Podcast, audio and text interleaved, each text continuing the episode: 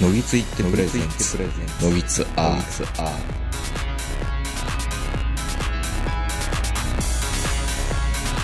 どうも皆さんこんばんは、東横名人です。えー本日も11月の下旬、東京某障害でお届けしております。お相手はいつものように私、東横名人と今日も長野から Zoom でこの方です。はい、こんばんは、坂本です。はい。ということで、今回は、あの、枕がそこそこに、えーメールをいただいております。イベントの感想みたいな感じですけど、えー、サッシャシに本間さん。パンツの引退試合について取り上げていただきありがとうございました。坂本さんのエコ意識や自意識の高さについても感じることができて楽しく視聴いたしました。最新配信は出張先のコペンハーゲンで聞きましたが、北欧の秋の寂しさと人生の後半戦を迎えた我々世代の感覚が相まって余計に心に染みました。私は多分坂本さんと同い年、えー55歳を超えると急にしまい方を考えることが増えてきましたが、のぎつとラジオ食堂を聞いて元気をいただいています。無理のない範囲で末永く続いていただければ幸いです。イベント楽しみにしております。という、コペンハーゲンで聞いてるんですよ、このラジオ。本当に。すごいね。すごいね。何してる人なのかすごい気になりますけどね。はい。えー、もう一つ。ピンポンパンさん。イベント配信見たっていうタイトルです。いやー、参ったね。イベント配信見ました。最初坂本さんの声が震えてたので緊張してんのかなと思ったらそうでもなかったみたいですね。東横さんの見た目は日本共産党の今の委員長みたいな風格のあるおじさんでした。筆川さんは私の想像より痩せていました。もっと大柄を予想しました。見たいばかりです。話ですいません。じゃあ、アディオス。これ読んだかな？読んだかもしれないですね。はい。というところで、えー、まだもう一ついただいております。ワイワイの93。先日はいかに出勤してもらうかという私の相談に答えていただきありがとうございました。坂谷さんにもお礼申し上げます。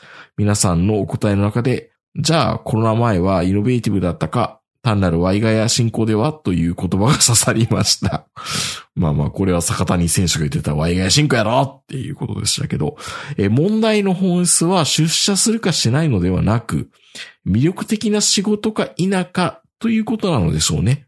私も好きなことなら遠くまで足を運んでいることに改めて気づかされました。御礼申し上げます。まあ、イベントとかそういうことですよね。さて、今日お聞きしたいのは、皆さんの文化祭や体育祭の思い出です。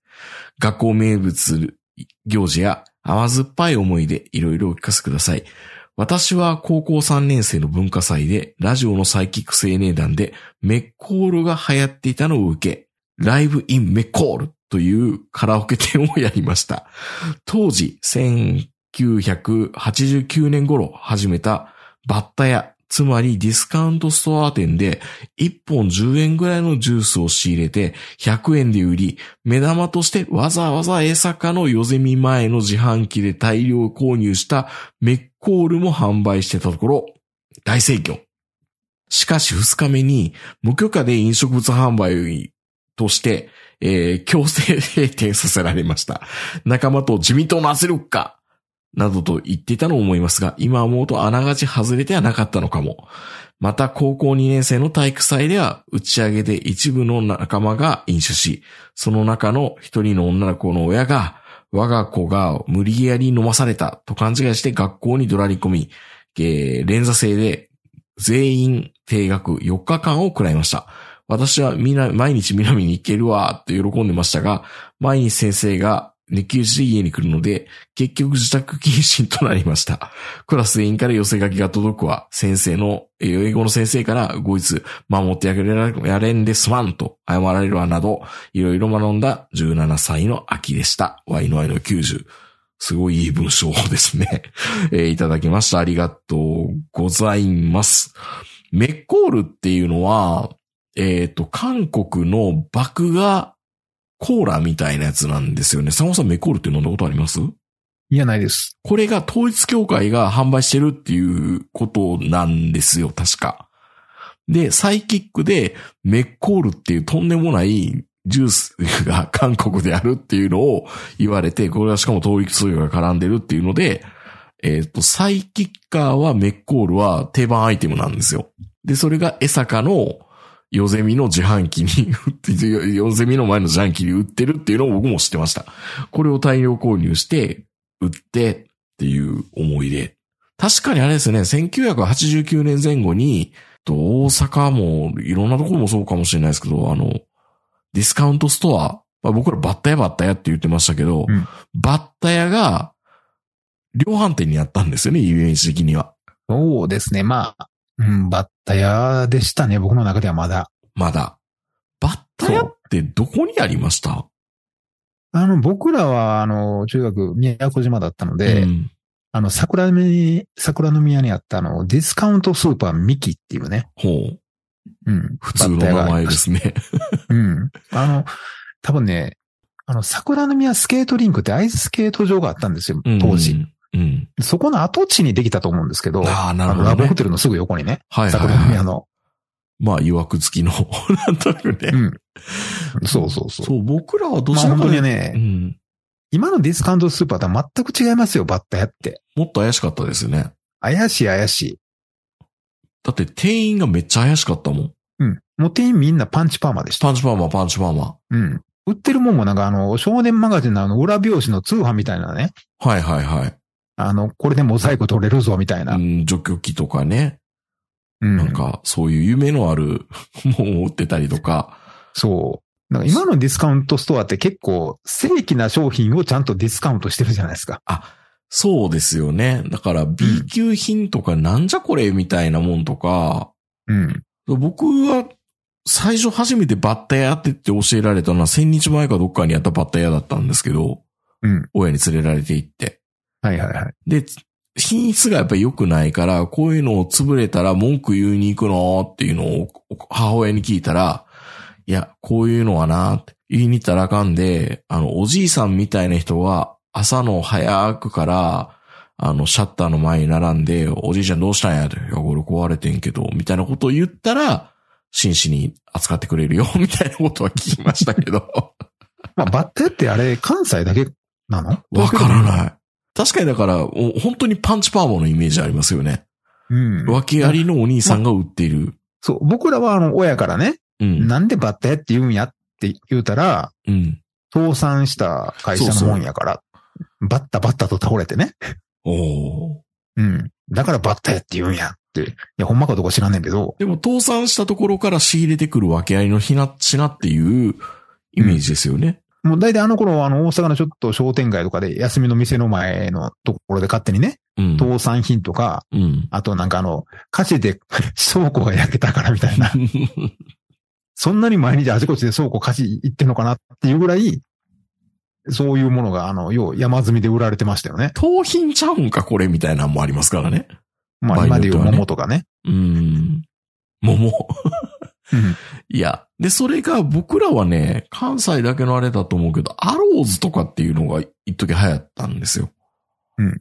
うん。で、そっから後で、ジャパンとかね。ジャパンであの、なんか、太ったおっちゃんのイラスト描いてあそう。そうそう。あの和製カーネル・サンダースみたいな。うん。うん。今の本当ディスカウントストアではないですよね。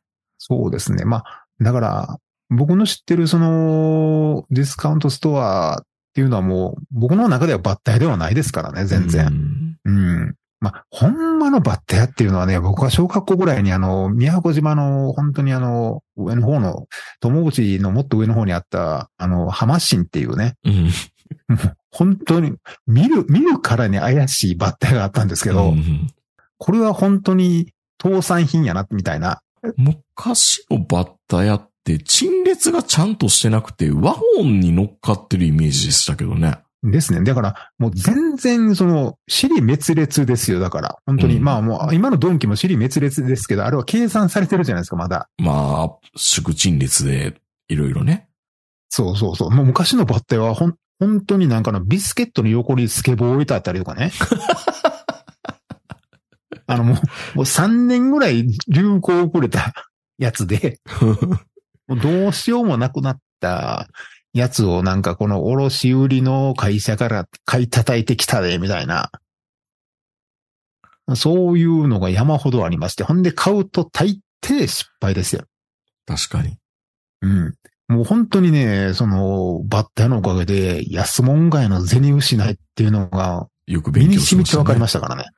で、そういうところに行って文句言いに行けないんですよね。言ったら。あーって言われるから。そ怖いもんだって。う。もう本当にあの、夜店のね、当てもんとええ勝負ですよ。うん。うん。バッタ屋が出だしてからそのバレンチの、うん。のタオルがいっぱい出だしたっていうイメージもあるんですよ。あの、バッターが取り扱い始めたら流行終わってましたもんね。そう。何バレンチノって、バレンチノってどれだけ種類あるんだみたいな。うん。今でもタオルのブランドっていうかね、ネーミングライツは多分あるっぽいんですけど、そうそう。あ、でも話違いますよね。バッタ屋の話したいんじゃないんですよね。あの、確かにそこで安く仕入れてって、なかなか詳細のある高校生だったのかもしれないんですけど、文化祭ですよ、文化祭。まあ文化祭シーズンちょっと終わっちゃいましたけど、どうですか、文化祭の思い出って。さっきあの、坂本さん、あの、人生のハイライトとか、俺の反省展示会の話では、うん。高校とかの思い出が実はあんまりないみたいな。ないことないんですけどね。ないことはないよ。もちろんね、言ってましたから、一応。でもね、でもね、多分ね、文化祭を楽しんでたら文化祭の模様とか、なんかちょっと甘酸っぱいことはあったはずですよ。うんうん。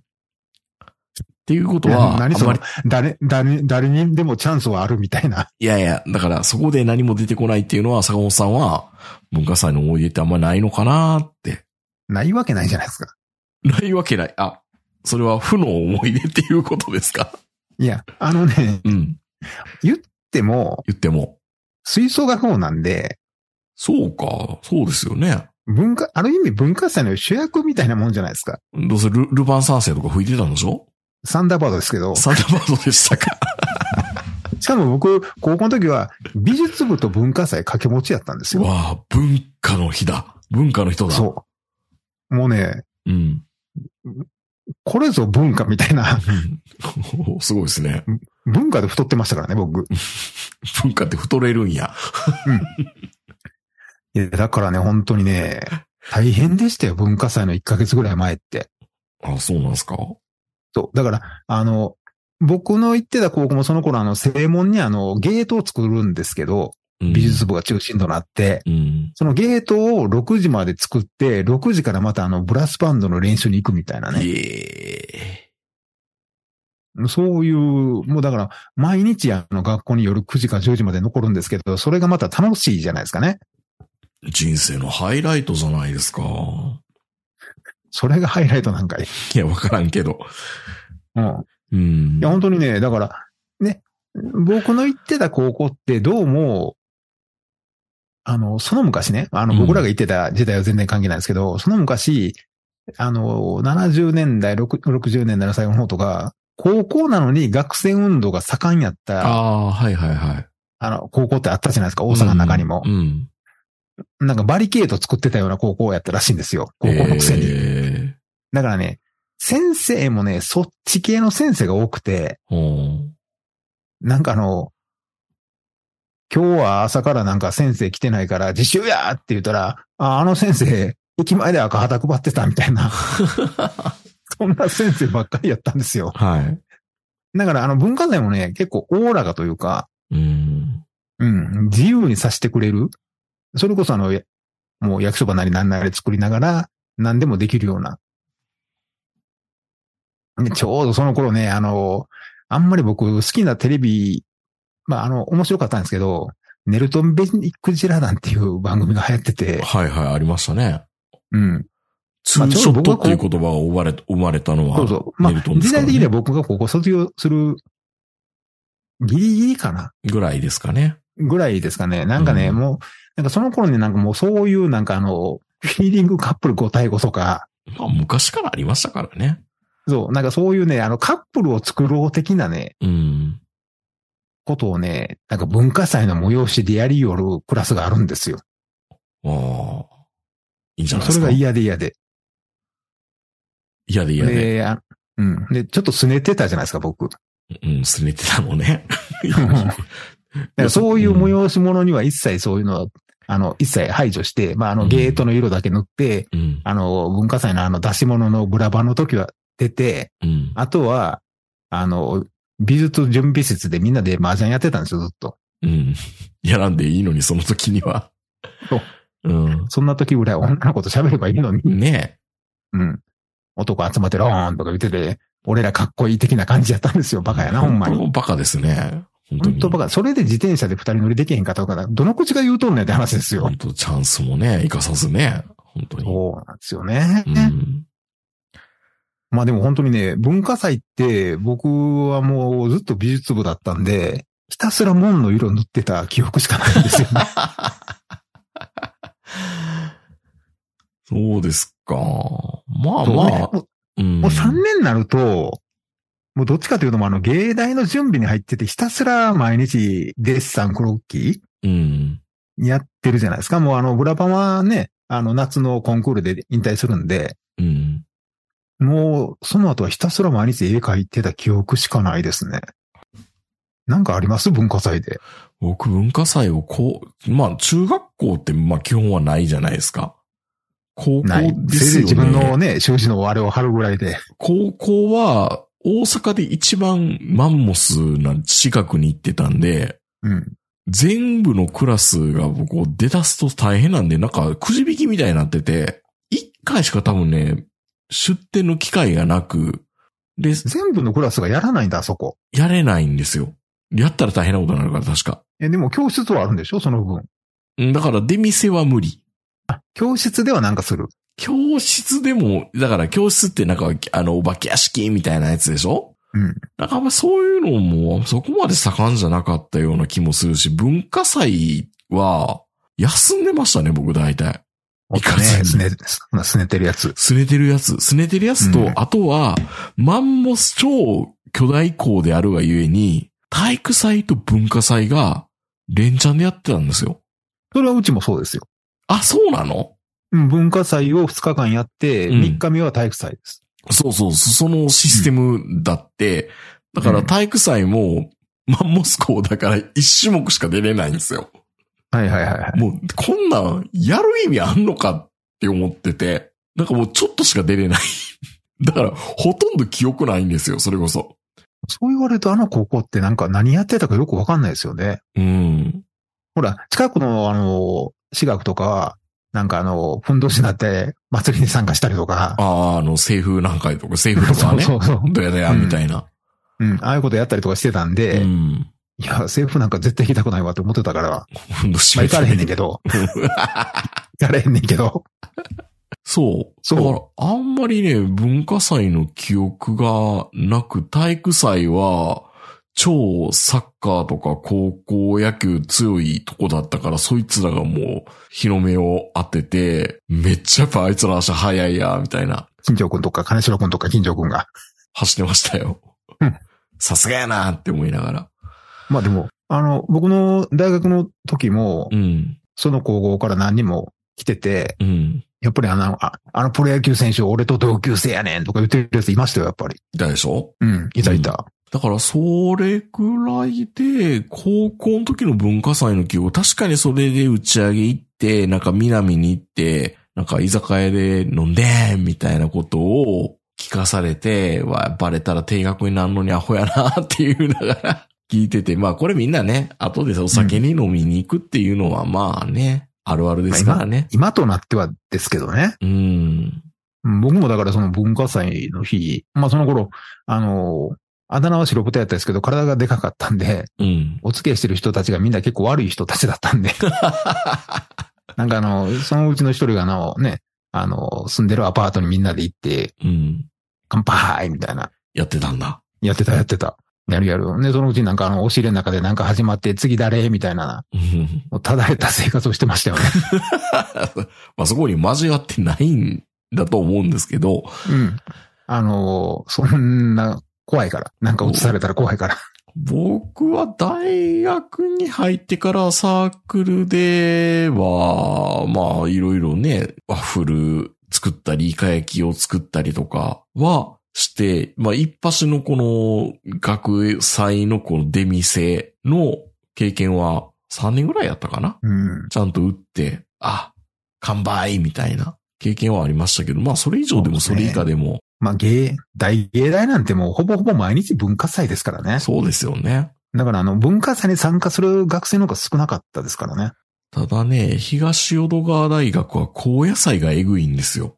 なんか噂では聞いてましたけどね、夜は大変やからうん結局夜がなくなったみたいな。そなんかもうあの、学内の治安が悪すぎて、うん。そうなんですそのよ。夜はもう出入り禁止みたいな。そう、昔はそこがあったっていうのは聞いてますよ。そうですよね。でも、高野菜っていうとちょっと胸がキュンとはしますけどね。まあ、昔はね、だからその、高野祭とか文化祭のキャンプファイヤーでうん。手をつなぐのが一大イベントみたいなところがありましたからね。そうですよね。みんなマイムマイムするんでしょ、まあね、そう言われるとまあ、甘酸っぱい記憶はないこともなかっでも、でもね、今最近って、よく、よくネットとかの動画で出てくるのって文化祭の高校生が、教室の中でジェットコースター作るパターンってすごい最近よく見ません？そういうのをみんな結構なんか作りたがるんです。ジェットコースターみたいなものを。トロッコで。た。はいはいあれ、はいはいあれよくなんか安全性がとかって文句言われないなと思って、いい学校だなって思って見てるんですけど、大丈夫なのかな？あれって思うんですけどね。まあ、メリーゴーランド作ってたとか覚えてるけど、メリーゴーランドね。うん。人が回すだけやけどね。はいはいはうん。子供たち乗せて。い。うん。でも、ああいうのを、まあ、あの、い安全性とか言い始めると、まあ、ほとんどの文化祭アウトなんですけど、ですよね。うん。だって、極端な話、お化け屋敷でも、そう。人がびっくりしあて。火事起きたらどうするのみたいな。うん。うん。まあ、いろんなのがあるんでしょうけど、でもやっぱりね、憧れますよ、ああいうの。うん。だって、僕、高2かな。その、クラスの催し物周りがみんなその、ピーリングアップル、答え語とかそういうものやってんのに、うん。うちの担任教師は、まあ、もともと、なんか、某、なんとか派みたいな、中華派みたいな人だったのでう、ん。うちは戦争点をやるって言い始めて、ほう。なんかあの、クラスみんなでその、大阪中のその空襲の記憶ある人とか兵隊さんの、そのインタビューを集めたりとか、ええあの、家にあるその空襲の時に燃えた瓦とか、うん。なんかそういう戦争にまつわるものをいっぱい集めてこいって言われて。また、あの時代だから、だったら、ある生き残んですよね。りもいっぱいお、そう、生き残りもいっぱいおったし、うん。結構集まるんですよ。うん。んでもういろいろプラス中で持ち寄ったら、それはそれは立派な戦争点ができて、本当に。で、僕は僕で、その、環状線、まだ、環状線言うても、あの、レンガ作りのとこ、と、ところにはなんか、あの、内省とか、古い文字が書いてあったところに、はい。あの、これあの、ヘルキャットの重婚の後みたいなことはいがはいは結構あったりとか、ね、そういうのも写真で撮ったりとかして、もうよっぽどようできたんでしょうね、高校生が作ってる戦争展の割には。い。うん。怪しげなやつがいっぱい集まってきて、毎日新聞とか。いや、別に怪しくないやろ。いやいや いやいや、まあみんなあの、あの、意識の高い人たちがね。そう、意識の高いね、意識の高い人人たちが集まって、次の日の毎日新聞に顔写真で載ってましたもん。ええ立派な思い出じゃないですか。高校生が作る戦争展みたいなんで、喜びそうなネタだ。そう、だから二日目大変でしたもん。またその、赤棒、赤旗とか取ってる人た赤ちが。棒じゃないから。みんな赤い軽トラに乗ってくるわけじゃないからね。いや、本当にね、だからもう、で、しかもその時に、まずその戦争展の参考にって言って、その時毎年通天閣で戦争展っていうのをやってたんですよ。夏に。ええそんなんやってたんだ。そうやってたんですよ。で、そこで水遁壊されたりとかするんですけどう、ん。で、たまたま僕もそのね、また先生に言われて、あの、その先生そんなん好きやから、戦争展の行って作文を書くのが夏休みの宿題だったんですよ。めんどくさいなめんどくさいでしょ？だからもう、うんもういやいや、もうみんな行ったふりして書いたりとかしてたんだけど、うん俺真面目やから、一応行くんですよ、通天閣までう。ん戦争展見に。うん。んで、行ったら、なんか妙にかっこいい背広着た人がいて、うん。どう思う？みたいなこと言い始めて、で喋ってたら、うん。その人も森村誠一さんで、え？ほうほうん。サイン会これからするからよかったらって言って、そこまで言われたら並ばなあかんじゃないですかう。。うん。でもサインしてもらおうにも、別にサインしてもらう色紙もなければ本も持ってないわけですよ。うん。僕も森村誠一さんって人間の証明しか知らんから。うん。で、まあ、その時に売ってた本、その時に発売した本がこう、よ、山積みになってて、まあ、それを買ったらこの本にサインしてもらえるよっていうんで買ったんですよ。うん。まあ、それが悪魔の宝飾っていう本なんですけど、で、サインしてもらって森村誠一さんうに。ん。で、家帰って読んだら、まあ、内容が内容だけにね、うん。あの戦争点さえなかったら僕731部隊なんか知らん人生やったのになと思いながら、その本に731部隊のお話が出てくるんですか？そうですよ、悪魔の宝飾っていう本にね。。731部隊の本っていうか、もう731部隊がうん。世間に知られるようになったのは森村誠一の悪魔の法則という本からですよ。うーん。うん。こと細かにひたすら丸太のこと書いてあるからね。うん。丸太ね。うん。今、で、そういうことがあって、戦争展っていうのを文化祭でやって、もう、あ、その時に、こういうビジネスもあるんやなっていう。どういうビジネスですか？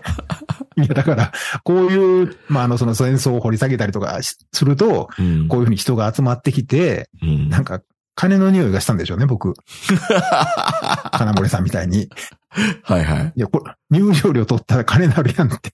そうですね。立派なお金儲けに。そう。で、新聞にも取り上げられるし、うん。インタビューもされるわけですよ。新聞記者見たら。気持ちよくなりますからね。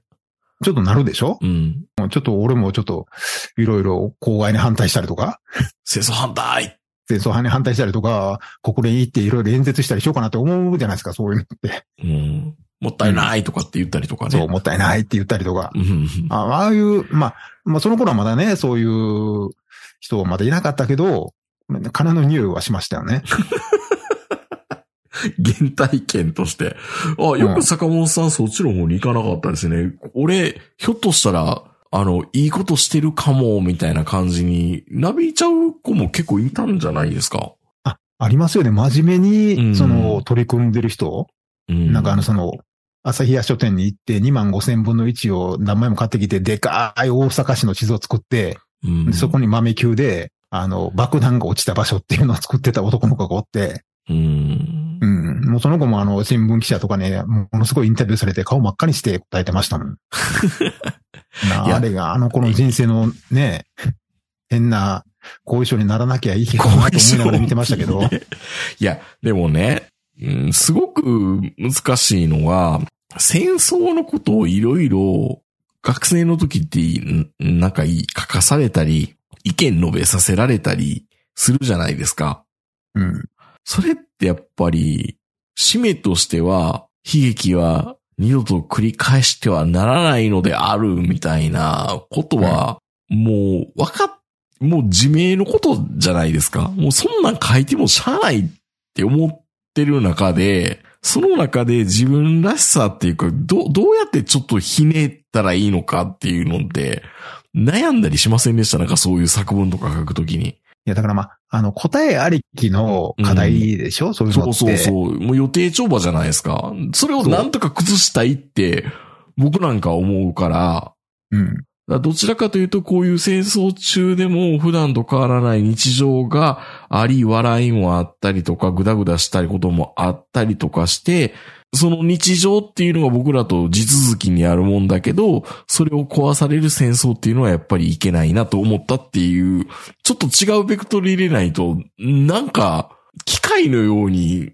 ね、反射的に書くっていうのすごい嫌だった記憶があるんですけど、その時って。だから今の名人の意見みたいなのは本当にあの、この世界の片隅にみたいな。そうですよね。うん。うん。ああいうあの、普通の日常があって、戦争があってみたいなうん。世界なんですけど、まあ、僕はその戦争展自分で作ってる時に思ったのは、うん。でもゼロ戦ってかっこいいよな、みたいな。そうよね。かっこいいよね。そう。結局ね、ゼロ戦も自然界も、その、まあ、日本の戦車はあんまりかっこいいと思ってないけど、シャーマンでも、キングタイガーでもやっぱかっこいいって思っちゃうじゃないですか。うん。男、男の子か女の子でもそうかもわかんないけど、うん。その兵器にこの憧れるうん。自分と、うん。もちろん空襲でこう子供が死んだりとかするのは嫌なんですよ。そのジレンマがね、うん。でもそれすら許してくれそうにないんですよ。その社会の先生は。うん。兵器をかっこいいとは何事だ？みたいな。で、そうなんですよね。うん、だからね、それがちょっとね、僕なんてワクワクしてましたからね。うん。その中古の後とか見て。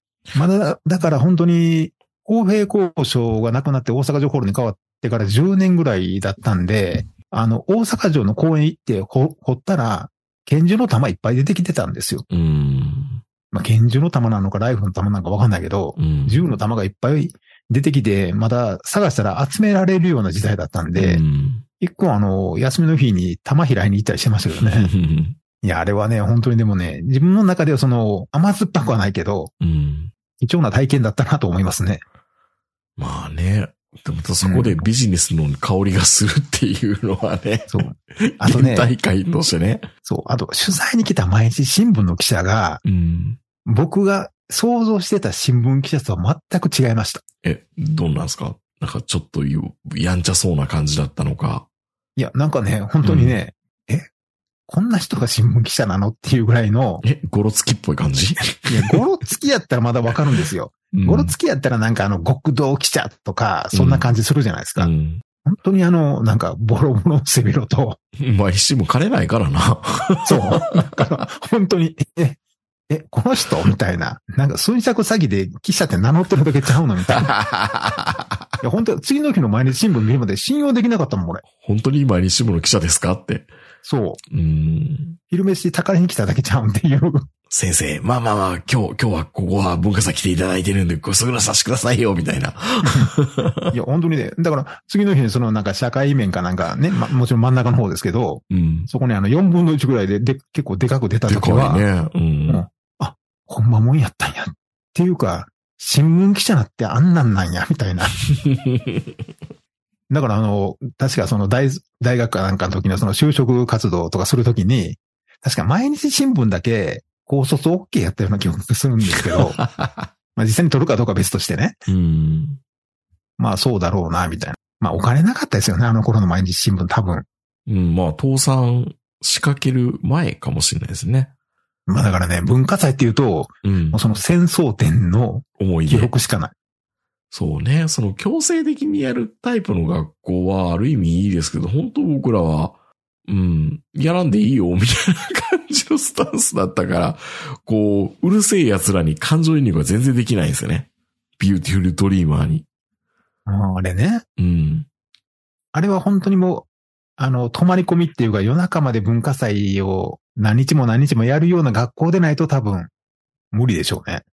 そうですよね。まあそういうのは今許されるかどうかっていうとね。うん。まあこのコロナで文化祭もね。そうですよ今、。どこの学校も体育祭運動会はもう午前中で終わりの時代じゃないですか。そうなの？今。うん、お弁当がないから。あー、そっか。で、まあ今熱中症もあったりとか、コロナの影響もあったりとかで、もう今はもう午前中でやめる。うん。もちろん組体操はしない。いいな、組体操しなくていいって言いたかったもんな。うんだから本当にねもう本当にあの、僕のあの、そのね、さっき言ったあの、平岡小学校の、その小学校1年か2年の時のあの運動会うん。運動場全部周り屋台ですよ。すごいね。うん。でもその、なんか平岡中の人たちが集まってんちゃうかっていうぐらい大観衆の中でやった記憶があるんですけど、その頃。お。お祭りですね。もう田舎ではお祭りですからねう。ん。うん。まあ、体いや、だから育本当にね。祭ですからね、確かに。うん。祭りなんですよ。よくよく考えたら。そう。本当今は、今まで気づいてなかったけど、祭りなんだね、文化祭ってね。そう。だから、こっちのあの大阪に引っ越してきた初めてのその運動会が、うん。給食っていうことにびっくりしましたもん。で、屋台出てないしね。うん、まあ、いな、まあ、今ではもう田舎で、じゃないでしょうけど、加古川とか。うん。まあ、あの頃は本当に田舎で、運動場もすごい広くてね。うん。僕は小学校その1年か2年の時にすでに創立100周年とかやってましたけすどね。いごい歴史のある。や、でもまあ、文化祭ね、もう一回ぐらい経験させてくれたらもうちょっとこう、やりようがあったとは思いますけどね。まあ、物質にこもって麻雀しちゃダメですね。そうで、まあ文化祭のやっぱ最後の日にこう、なんかそういう甘酸っぱい記憶はやっぱ作っとくべきですよ。うん。たとえ玉砕してでも。うん。どうして日本にはプロムパーティーがないんでしょうねってよく言う話はしますけど、し、死にたくなりますよね、そんなしたら死に。たくなるやろ、そんな。でも今って、その、20代の子も全然お付き合いしないとかっていうんであれば、やっぱり言い訳が必要じゃないですか、プロムみたいなもんがないと。うん。うん。それをやるとやっぱ今怒られるんですかね？どうでしょうね。多分、プロムってアメリカの、その、結構陰キャの人たちからも不評でしょ、あれ。不評だと思いますよ。うん。まあ、今やるとね、爆発詐欺、爆破詐欺と、まあ、爆破騒ぎになっちゃいそうな。絶対するでしょう。下手したら灯油持ってくるやつおおるでしょうん。無敵の人が出てきてう。無ね。敵の人が。怖い怖い怖い怖い。いや、本当にね、あの、うんプロムっていうのは、まあその、さっき言ったね、その山梨の高校のアップルパイもそうですけど、うん。格差社会っていうのが本当によくわかる。まあ、ある意味社会に出る前のそういうね、覚悟を決めるいい機会かもわかんないけど、うん。まあでも今ミスコンもできないですからね、多分。ミスコンやってんのかそこもなできなかったら、どう？何が楽しいんでしょうね、大学って。楽しくないよね。なんかクレープとか作っててもあんま嬉しくないよね って。うん。美味しいんだけど、うん。あの、でも、芸大の学祭はやっぱ行ったら楽しいですね。うん。うん。やっぱり、ほんまものがほんまもののことやってくれるっていうのは。まあ、それでもうね、ん。東京芸大のみこしとか見た後、やっぱりその才能の差に愕然としますけどね。まあね。うん。これが本なんなん気ですかあれって。なんなんあれっていう。そうですね。でも、大学の文化祭はいろいろ行くとやっぱ今この年になっても面白いし、うん。僕は3年ぐらい前か4年、4年ぐらい前かな。立教、池袋に立教があるんで、立教の文化祭に行って、立教の学食でご飯食べるっていうことしましたけどね。学食たまに開放してくれるから、うん美味しかったですよ。やっぱりいいもん食っとんな、こいつらって思いながら。うんうん。あの、僕も長野に来てからね、一回学祭行きましたよ。お新州大学の。あの、し、あのー家から1時間ぐらい走ると、まあ、新州大学ってあちこちにあるんですけど、農学部があるんですよ。うんうん。新州大学農学部。はいはいはい。年がら年中、ブドウとか梨とかリンゴとか作ってるイメージあるでしょ？あるあるある。まあ、そのまんまなんですけど、うん。で、秋になったら収穫祭っていうのをやってくれて、収穫祭。はいはい。そのまんま、そのまんま売ってくれるんです。うん。で、あの、学内でブドウ畑があるんで、ブドウ狩りとかさせてくれるんです。ぶどう狩りもできるの？そすごいね。う。もうね、大学と思えないですよ。うん。観光農園みたい。でもね、僕も北大行った時に、北大の購買っていうかキャンパスでなんかいろいろ食べましたけど、めっちゃ高かったですよ。観光地価格やんけ、これ、みたいな。あ、北大。あ、でも、新州大学農学部は安いですよ。安かった。北,、うん北大は、北大は確かに、すごいですよ。やっぱりあの動物のお医者さんで、冬遭難するって話してたような気がしますけど、本当にでかいから、うん。遭難しそうですよ、北大って。うんだから新大はほら、もうあちこち学部ごとにあちこち、そうであのすよね。、分かれてるから、農学部って言うてもそんなにでかくないんですよ。農学部の人しかいないから。いいですよ。農学部の学祭って。うんまあ収穫祭ですけど。収穫祭。うんおすすめで。ちょっとね、もやしもんをうんちょっと彷彿とさせるような、ああ、いいですね。うん、そんな感じなので、いや、結構おすすめですね、僕は。学祭は確かに楽しいな。うん。うん。はい。まあ、ということで、まあ、年代によってもちょっと違うのかな？高校の学園祭、文化祭とかっていうのは、まあ多大学分今のになると高校の学祭って楽しいでしょうね、きっと。なのかな？いや、絶対楽しいですよ。だってもう、もう、新州とかの高校生見てても、うん3分の1可愛いですよ。あまあ年齢かもしれんけど、俺の。あ。うん。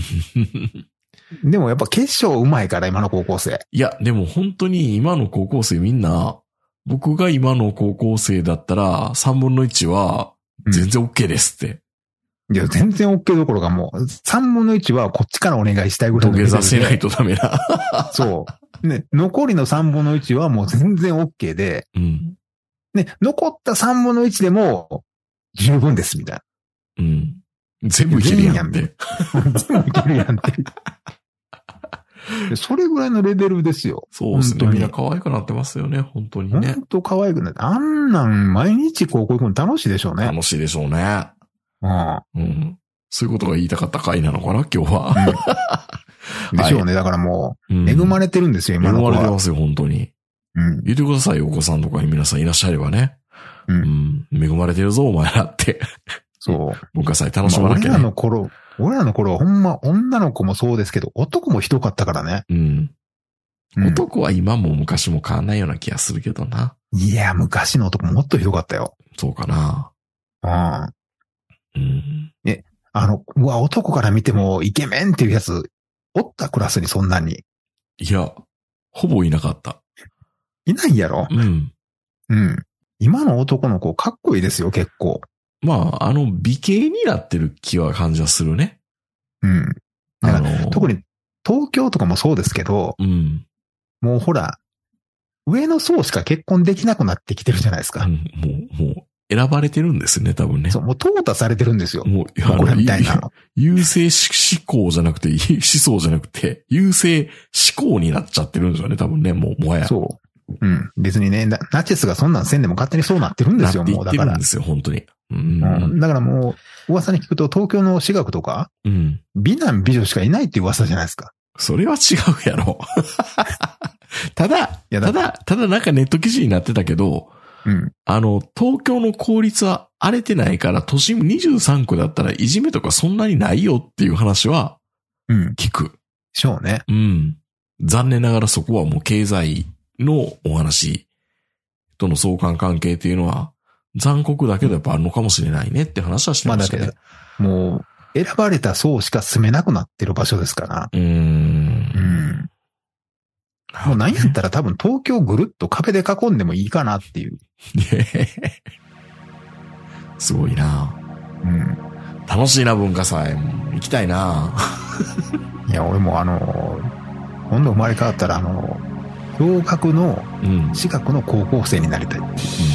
今度生まれ変わったらね。なるほど。はい。アイワイの93ありがとうございました。それでは皆さんおやすみなさい。さよならさよなら。